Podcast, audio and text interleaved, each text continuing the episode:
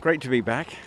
Got this same old buzz coming now, just having done the trot up and ready for another four days of intense competition. Yeah, no, it's well, it actually doesn't feel like I've I've been away. Actually, it's ten years since I last rode here, but uh, it's all just the same, and uh, or pretty much the same. Yeah, we got through the always the first hurdle, the first trot up, so we're through that, and uh, looking forward to getting on with it now. What expectations are you giving yourself? I mean, I know how competitive you are. I mean, winning is what you like, but what what targets are you setting yourself?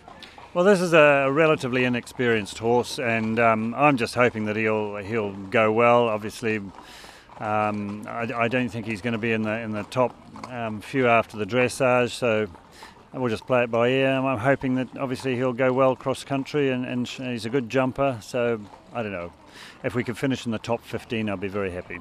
Looking at the cross country course, um, has he presented the kind of test you remember riding t- ten years ago?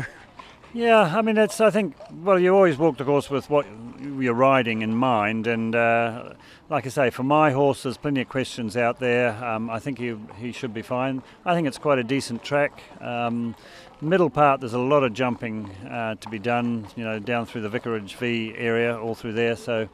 Um, that'll obviously test a lot of horses. Plenty of New Zealand riders here, so there's obviously one thing in mind getting sort of tuned up with WEG very much, the World Equestrian Games. So you, you sort of keep a look at what the, your fellow Kiwis are up to? Well, obviously, we all know each other pretty well. Um, and that's one of the reasons I'm here is to try and get this horse um, in front of the selectors' eyes. And uh, a good performance here would certainly help my chances. Um, you know, as you know, all the others are here for pretty much the same reason. So it's to, but uh, top 15 that might nudge your selectors. Yeah, well, it'll be it'll be a good a good performance for this horse at this stage. Yeah.